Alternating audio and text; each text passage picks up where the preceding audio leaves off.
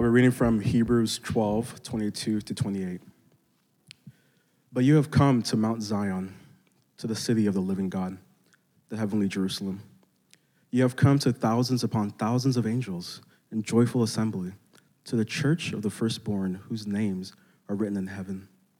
You have come to God, the judge of all, to the spirits of the righteous made perfect, to Jesus, the mediator of the new covenant, and to the sprinkled blood that speaks a better word than the blood of Abel. See to it that you do not refuse him who speaks. If they did not escape when they refused him who warned them on earth, how much less will we, if we turn away from him who warns us from heaven? At the time, his voice shook the earth, but now he has promised. Once more, I will shake not only the earth, but also the heavens. The words once more indicate the removing of what can be shaken. That is, created things so that what cannot be shaken may remain. Therefore, since we are receiving a kingdom that cannot be shaken, let us be thankful and so worship God acceptably with reverence and awe. Praise be to God. May God bless the reading of his word. Thanks, E. All right, guys, grab your seats. All right, one more session here this morning before we dive into a verse by verse chapter by chapter exposition of the book of Ecclesiastes, just setting up the roadmap for our year 2023. We're still in January. And so we are laboring, as you all are aware, to become a people whose posture is rest as a way of being, resilience as a way of doing. This morning's topic and time here from Hebrews chapter 12 is just road mapping a way of resilience to carry us through the rest of the year. Songs have been sung, Smiles have been shared one with another, and now in the Protestant traditions, the sermon, a time to sit back and receive as if the Lord Himself were speaking to us presently. Let's pray.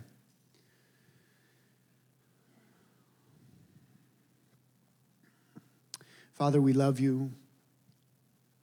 Jesus, we love you. Holy Spirit, we love you. I'd like to invite each of you there in your seats as we pray this morning to just under your breath repeat those words to our triune God.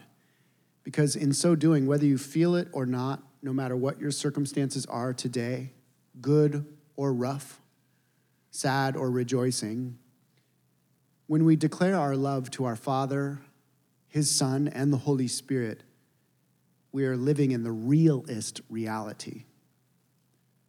We are doing what we were designed to do, which is be loved and love. And so I invite you this morning, there, just under your breath, Father, I love you. Jesus, I love you.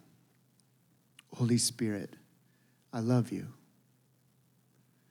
And one more time, not by vain repetition, but just to habituate our minds, our psychology, our emotions, our bodies, our spirits to truth. Father, I love you. Jesus, I love you. Holy Spirit, I love you. We ask now that you would illuminate this text and set a course for us this year for each of these beautiful souls. Set a posture of heart where resilience is our way of being. We exalt you in Jesus' name. All of God's people said, Amen. So, Lex and I were absolutely exhausted. We had been backpacking high up in the eastern Sierras, and we were making our way home in that five, six, seven hour drive, whatever it is, from there to San Diego. And we were coming in north of LA, and I was like, I do not want to sit in Los Angeles traffic. I am so tired. My back hurts, my feet hurt, my legs hurt. Let's just grab a hotel. So we grabbed a hotel in the San Fernando Valley up there by Six Flags. Anybody ever been up there, the San Fernando Valley? Okay, cool. So we grabbed this cheap little hotel, and then something happened.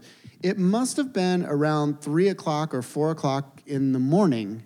I awoke to the bed shaking like and i mean rumbling and i could hear the closet doors shaking and rumbling and i could see the lampstands starting to come off of the tables and I thought to myself, it was the weirdest thing because for those of you that know my wife, there is no way that she would ever do what I thought she was doing. I thought she had gotten up to go to the bathroom and at three o'clock in the morning had decided to run and swan dive onto the bed.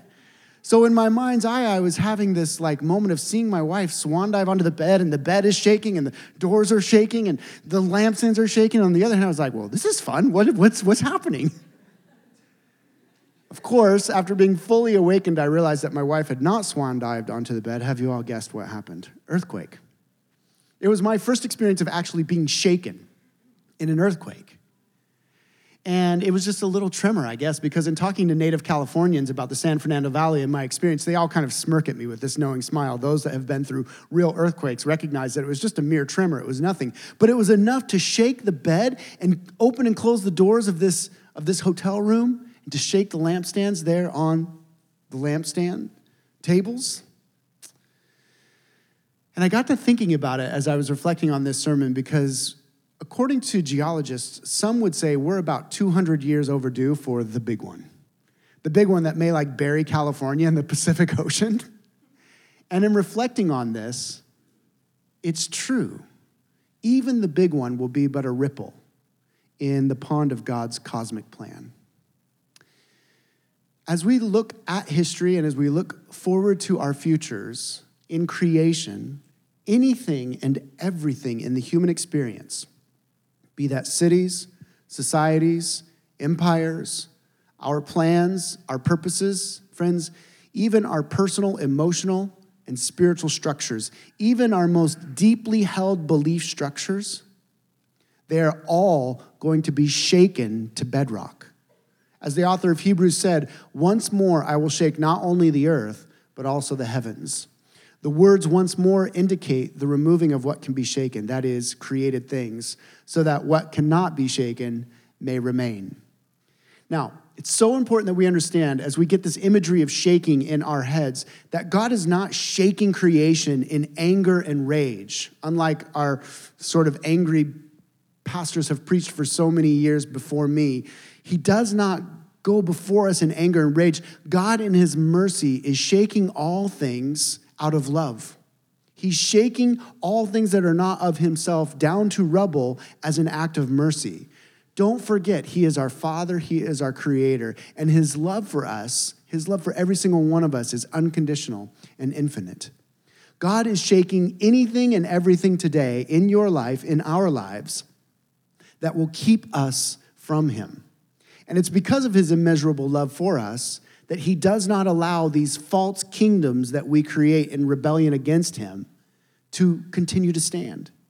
And so, whether it's our societies or our personal belief structures, out of love, he shakes them.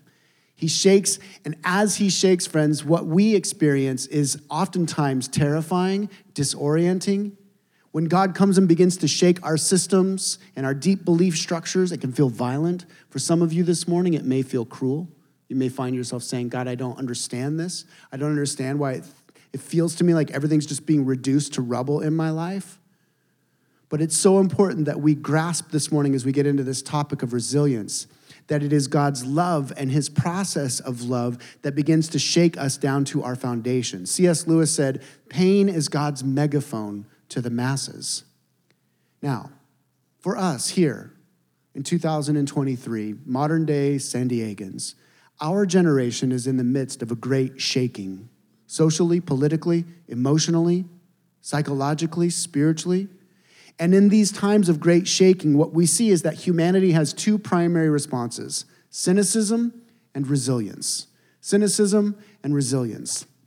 I'm convinced that what you face as a modern Christian, two primary challenges exhaustion and cynicism.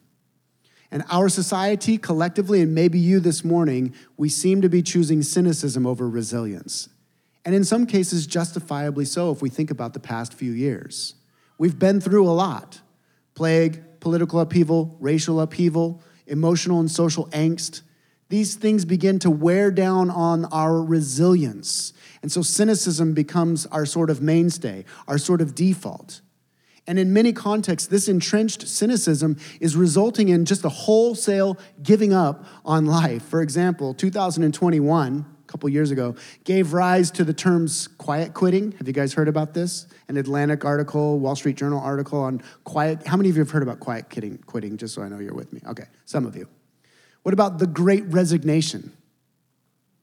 Quiet quitting, for those of you that don't know, is an entire movement within the American workplace where employees decide I'm going to maintain just enough work productivity to keep my job, but I'm going to do the absolute bare minimum. I'm quitting going over and above and beyond. I'm not going to put in extra hours. I'm not going to do the extra work. I'm not going to make sure every T and every I is every T is crossed and every I is dotted. I'm going to do just enough to make sure I keep my job and get my paycheck. But not much more than that. Now, for some, this quiet quitting, quitting, excuse me, it's an act of resistance against the sort of hustle and consumer culture of Western capitalism. For others, quiet quitting is rooted in this frustration. It's this inability to get ahead financially or career wise, no matter the effort that we put in. And so hands are thrown up in the air and towels are thrown in and doing less is what we consider best. Now, this quiet quitting leads to what sociologists have termed over the last couple years the great resignation. The great resignation. The American workforce in mass has been full on resigning from their careers across both blue and white collar environments. And this quitting, this sort of cynicism that leads to a loss of resilience, that leads to a resignation that just says, you know what, my hands are up in the air, the towel is in, I'm done, bare minimum, and if not bare minimum, then nothing at all. It's happening in every environment that we exist in as humans. We are giving up politically, tired of it, we are giving up relationally, overwhelmed by not hearing one another any longer, just screaming at each other continually. And we are giving up collectively as a society spiritually. Every study on the church shows that Western society, modern Western society, especially in urban hubs like San Diego, is in a full religious tailspin. The church is experiencing a massive exodus, particularly in millennials and Gen Z, from the communities of faith, be that Catholic, be that Orthodox, be that Protestant. And so everyone, high paid, low paid, educated, uneducated, politically active, politically absent, believers and unbelievers, we are all collectively disoriented and fragmented. There's this collective uncertainty, there's this wavering, and it's causing hearts to grow hard, as Jesus said would be the case. He said, in times of tumultuousness, in times of trouble, in times of shaking, the love of many would grow cold. And this cold hard heartedness collectively in our culture is making us angry and temperamental. And so many are finding the easiest thing to do about life is just set the bar of expectations super low and cynically assume the worst of everyone and everything in life. And yet you're here this morning because I trust that you want a better way. You wouldn't show up to church on Sunday morning to walk away saying, Well, I guess I'm just going to be cynical. You're here for healing, you're here for hope. And there is a better way, and it is this way of resilience. And friends, this resilience is not born out of us clenching our jaw and just tightening up our bootstraps and just grinding through life. Resilience from the Christian perspective is an invitation towards trust and love, towards a deep surrender and a true hope. Track with me on this now. The psychology and the emotional structure of cynicism, the things that cause and build cynicism, they are actually, to live cynically is actually to live the opposite way that we were designed to live as humans. We humans, we are extremely social creatures. We survive because of our social systems, and our systems are built not on cynicism, but on deep trust of one another. We are also inherently spiritual. And so, try as we may to ignore or rid ourselves of that pesky God of sort of moral absolutes and transcendence and authority, if you ask the average Joe on the street what they believe today, nine out of 10 are gonna say, I believe there's something bigger out there. Belief is our natural disposition. We are hardwired to trust. And friends, resilience, resilience is trust and surrender in action. Resilience is trust what we were designed to do and surrender what we must do in action. And so resilience is a response to a loving God. And this loving God is doing everything necessary to save us from ourselves, including shaking us to our core.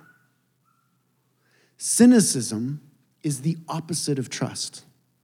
Cynicism is the opposite of surrender. And most destructively, Cynicism is the opposite of love. What you and I want here this morning, as this is why you came to church this morning, we want to trust and we want to be trusted. That's what we were designed to do to trust and be trusted. We want to care for others and we want to be cared for unconditionally. We want to love and to be loved. And cynicism acts like a caustic acid, corroding all of the things that we desire most. And so, in essence, friends, cynicism is diminishing our humanity, it's deforming our humanity. Today, if we find ourselves with our hearts bitter or angry or cynical, we are actually less ourselves, less human than God intends us to be. So, for us this year as a community, we are posturing ourselves in two ways rest as a way of being, resilience as a way of doing. How? We're going to be training Sabbath, the actual weekly Sabbath practice, a 24 hour period of time to stop, cease all activity, rest, rejoice. We're going to let Sabbath become an anchor of our community as we develop a rule of life multiple spiritual practices that we want to be practicing together. And so Sabbath lends itself to rest. And as we rest, resilience is born out of that rest, overcoming the exhaustion. And to overcome this cynicism, to become a resilient people, we're going to sit at the feet for like six months of the, one of the most chief cynics of all of antiquity, a man named Koheleth. We start this next week, and we're just going to sit and let him sort of be our, our mascot. He gives voice to the modern urban cynic. He just says everything that we're all saying and thinking and doing. What's the point of this? Why am I doing this? It's all vapor. Why am I working so hard? I quiet quit. I resign. This is Koheleth. And we're going to let him just sort of give voice to where we're at. But then there's a mentor throughout the book of Ecclesiastes. He's the actual author. There's Koheleth, the cynic, and then there's the author of the book of Ecclesiastes. And he steps in and he says once in a while, let's just stop this cynical rant for just a moment and really consider what might make this life worthwhile. Six months of that. But for this morning, just to lay out the roadmap for a way of resilience. How might we develop? How might you this week go into your workplace and into your classrooms with a sense of resilience? You guys ready for this? Here we go. Get to the roots, live in reality, let your kingdoms crumble. Get to the roots, live in reality, let your kingdoms crumble. This is the way of resilience. This is what's going to carry us through the rest of our lives a response to a loving God who invites us to get to the roots, to live in reality, and to let our kingdoms crumble. Let's start with get to the roots. What I mean by that is we have to let God shake all of our belief structures, all that we are, all of our systems, all of our plans, all of our hopes, all of our dreams, all of our desires, everything that we are. We have to let God shake that down to bedrock. We have to get to the very roots of our belief structures and then allow God to reorient them according to the Spirit and the scriptures according to who God is and what He's doing. And so think about it this way if cynicism and hard heartedness is the opposite of trust and love and surrender, then we might say that the fountainhead of cynicism, what's causing our cynicism, is actually sin, that old school Bible word sin. Cynicism is rooted in, it's caused by, the foundations or the roots of cynicism are found in sin that has been done against us sin done around us, and sin done by us. Let me just flesh each of those out briefly for us. Cynicism is rooted, the roots of cynicism comes about because of the sin that has been done against us. At the root, at the root of so much pain in this life are the horrific wrongs that have been done to you and I. In a broken world, in a wounded world, everyone is wounding one another. And so there is a continual sort of runaway train of pain caused by other people who have done things to us unjustly.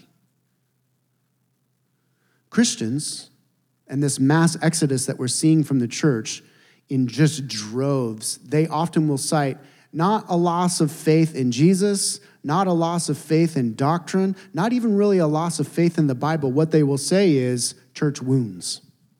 The church is a cruel place over authoritative leaders, scandals, people who are hypocritical. This is the reason that people will cite for leaving the church sin done against us, creating cynicism.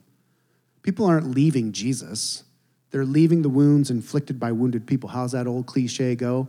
Hurt people, hurt people. That's what maybe you're experiencing today.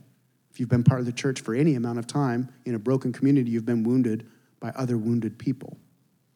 And so cynicism becomes this place of safety, looking at everybody with suspicion, squinted eyes, be careful, danger, another human is in front of you. Parental and familial traumas in varying degrees, some minimal, some extreme. These parental and familial traumas, they run in all of our psychological and emotional backgrounds, sort of like bugs in the operating systems of our souls. They create filters through which we perceive and see and interpret all the events around us. Sin done against us creates cynicism. And I will be honest but respectful and honor Caesar and the emperor as the Bible commands me to, but our civil and social leadership in the modern West is abysmal. We are justified in our mistrust and uncertainty about any leader's actual agenda who is in power over us because the patterns of selfishness and abusiveness and lies have added up. So we cynically stand back, at least I do, and I just wait for the next headlines about this or that scandal. Sin done against us is at the root of the cynicism that we are all wrestling against. It's hardening our hearts, it's causing the love of our life to grow cold, as Jesus said. Number two, though, the roots of cynicism are sin done around us, sin against us, and sin done around us. I don't know if you've noticed, but this cultural moment finds us swimming in an aquarium of cynicism. It's the air that we breathe. And honestly, it has become somewhat in vogue and culturally acceptable to be suspicious and cynical. By my estimation, the only belief that's considered socially respectable in this moment is a healthy sense of cynical doubt about every other belief.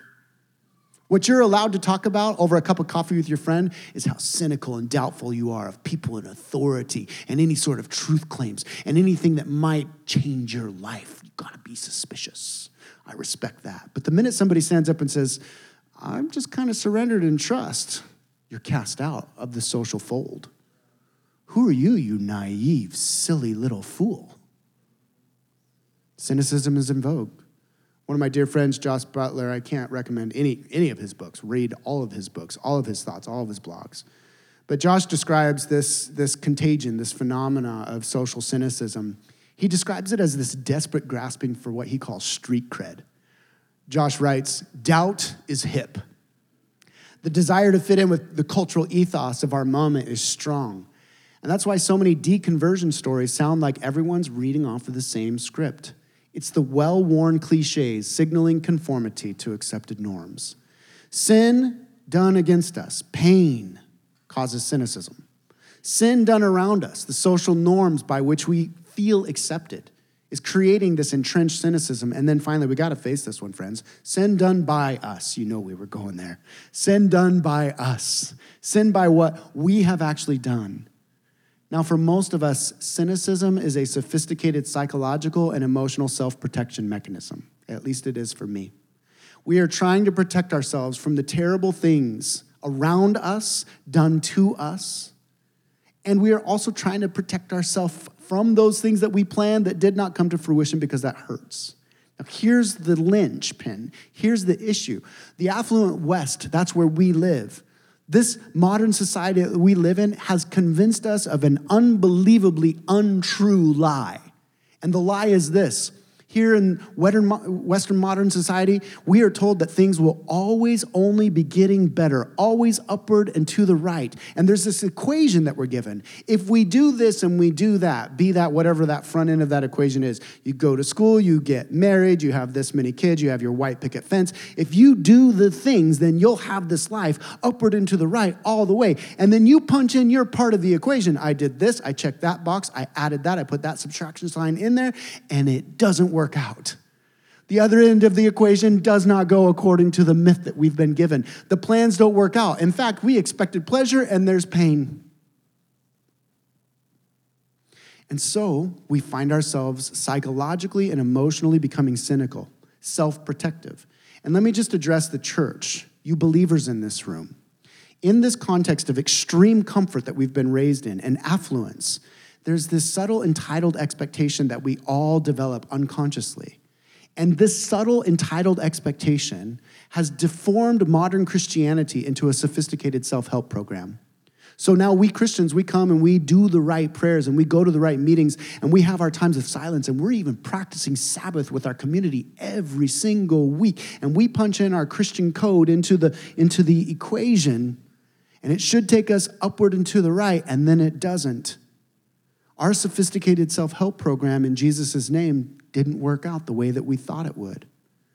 Because God, in mercy and love, is shaking our sophisticated Christian self help program. He's shaking the equations of modern humanity, he's shaking them to bedrock, he's breaking them.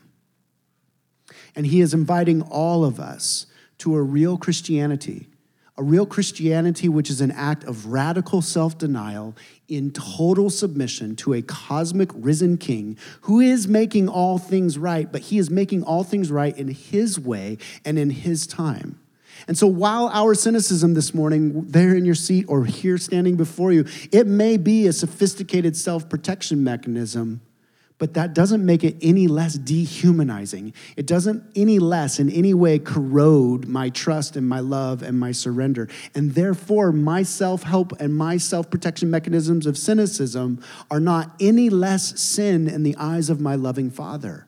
And my Father is inviting me to surrender for my greatest flourishing and to fulfill His good plans through me and for me and for the world. And then finally, I'll cap this last point off with this. If we get deep enough into the roots of our cynicism, we may find that our hard heartedness is sometimes just a downright deliberate and conscious decision that we make because we want to do what we want to do we want to ignore that pesky, cosmic, moral, transcendent authority. And so the way seems better for us to say, I swim in an aquarium of cynicism. I've been wounded and hurt. Therefore, I'm going to go and do what I want to do. And we flat out cynically go our way, thinking that it will be the better option than trust and obedience. So, resilience, coming back now to our big topic, resilience as a way of doing first gets to the roots of our cynicism this week for the rest of our lives, over and over, every day, we have to face these various monsters of sin against us, sin around us, sin done by us. We have to face these monsters and spend time with our hearts in our quiet times, in silence and solitude, on days of Sabbath, in community, here on Sunday mornings, in prayer, in the scriptures. We have to spend time with our hearts, and we really do have to consider deeply what wounds from the past are governing my present perspectives. And we have to remember Jesus knew that these sins would be committed against us, and he has healing and forgiveness for us. We have to consider deeply how am I entrenched in the sin around me? Because this sin around me has created these false realities, these false scripts and false narratives have been spun. And the more that we recognize sin around us spinning these false realities, we begin to see how false they are. We begin to realize, oh, maybe I'm not actually in control of my future. Maybe I'm not the master of my faith, like I've been told since I was six. Maybe politics aren't going to be the fix all. Therefore, maybe I don't need to be as passionately crazy about my political position. Maybe more money and more material things aren't going to actually ease these deeper longings that I have. Maybe being smarter and faster and more beautiful is not the way of actual human dignity and value. And so the sin done around us and these false scripts create this false reality. And resilience looks it right in the face, gets to the root of it, and says, I'm going to live in real reality. Resilience lives in reality. Now, back to our teaching text for the final points here this morning. Understand something about the author, Hebrews. The author of Hebrews was writing to this fledgling community of Christians who were being shaken to their very core, like you and I in some measure. And the author was trying to help his readers find ways to face the brutal realities and the disappointments of life without melting down, without quiet quitting or full on resigning. And so, to find ways to stand solid, he pointed them forward to their futures in the present moment. To do so, the author pointed them towards the realities of eternal life, not an escapist eternal life. Christians, if you don't get anything from this teaching this morning, please take this away from this time together. When the biblical authors talk about eternal life, they are not just talking about some future utopia that we hope to escape from this mess to. When the biblical authors talk about eternal life, they are talking about a quality of life that exists then And now, right now, you and I are living eternal lives in Christ right now. Eternity, heaven on earth, is now here in this place. It's just broken, it's progressing, it's making its way forward. And so, as the author of Hebrews points his people from their brokenness and their resignation and their cynicism, he points them towards a reality that exists in their souls in that moment, in probably Italy is where that little community was, for us in San Diego right now, a quality of life, a reality that exists right here. And this is the life that Jesus called the abundant life. That's why you came to church this morning. I want that. I want the abundant life. It starts with looking cynicism right in its roots, and then it says, How do I live into the realist reality that God has given to me, created for me, was crucified to assure me of? And this eternal life, eternity will be perfect trust in all of humanity. Eternity will be absolute surrender with no struggle. And eternity will be a life of everlasting love, the very thing that we're all longing for. So, to the roots of our cynicism, we go and we say, I must forgive those who have sinned against me as Jesus forgave me. I must repent of buying into the sin around me and the sin that I've been doing because it's hardening my heart. It's creating cynicism. And as we forgive and as we repent, these realities of God's present kingdom, future and now, become our greater lived experience. I just want to outline for you, and I put these up on the screens for you. Hebrews chapter 12, verses 23 through 24 I broke it down into four categories or four realities that you and I are living right now as believers. And these realities should create an astounding sense of resilience in the moment that we find ourselves. Number one, we have been put into, we exist now in a real society, a true society, a society the way that God intended. Hebrews 12 22. But you have come to Mount Zion, to the city of the living God, the heavenly Jerusalem. Those images, Mount Zion, city of the living God, the heavenly Jerusalem, those are all images that represent God's eternal reign over all of creation. Heaven coming to earth, forming a society according to his ways. You and I are the very inbreaking of that. We, the church, are the inbreaking of that. In all of our brokenness, in all of our failing, in all of our cynicism, in all of our hard heartedness, despite that, the truest truth, the most real reality that God has given to us is that we now have come to Mount Zion, where He reigns, He rules in our souls, and over this city, the living God's city, heavenly Jerusalem. The Greek here, but you have come, it's in what Greek scholars call the active perfect tense, active perfect, which means it's something that has happened with ongoing effect all the way for the rest of existence. This has already happened. This isn't something that's happening in the future. If you want resilience to be your way for the rest of this year and all the way until the king comes or we pass on to be with him, you must live out the reality that he reigns over you right now, fully and completely, totally in your soul and let that take further, deeper, fuller effect in every facet of your life. Number two, we have come now to a real community or a real family, a real family, the way that humanity was designed to be. You have come to thousands upon thousands, verse 22 and 23 of Hebrews 12. You have come to thousands upon thousands of angels in joyful assembly to the church of the firstborn, whose names are written in heaven. And so, in this present moment, we sit in this metaphysical, and mystical community comprised of humans and spiritual beings. And notice what's at the center of it not cynicism, not anger, not suspicion, not lashing out, but a joyful assembly. This is where God wants us to exist. Here in this aquarium of cynicism, our friends, our neighbors, our family members can and should walk into a community like this and walk away saying, Joy joy can exist and a family can actually love each other. Notice we are called the church of the firstborn. It's this brand new identity of having been adopted into the family of God, where we are now called children of God and whose names are written in heaven. Our identities are no longer built by striving for false values We no longer build our identities on rich or poor, powerful, oppressed, educated, uneducated, all ethnicities. We don't build our identities in those places as, as our foundation. We have all been renamed children of God. And so, our truest truth, our realest reality that we live out today is we are under the reign of God in His society together in this mess called culture and we are a true family living with one another, learning how to live that out, learning how to forgive each other as we hurt each other,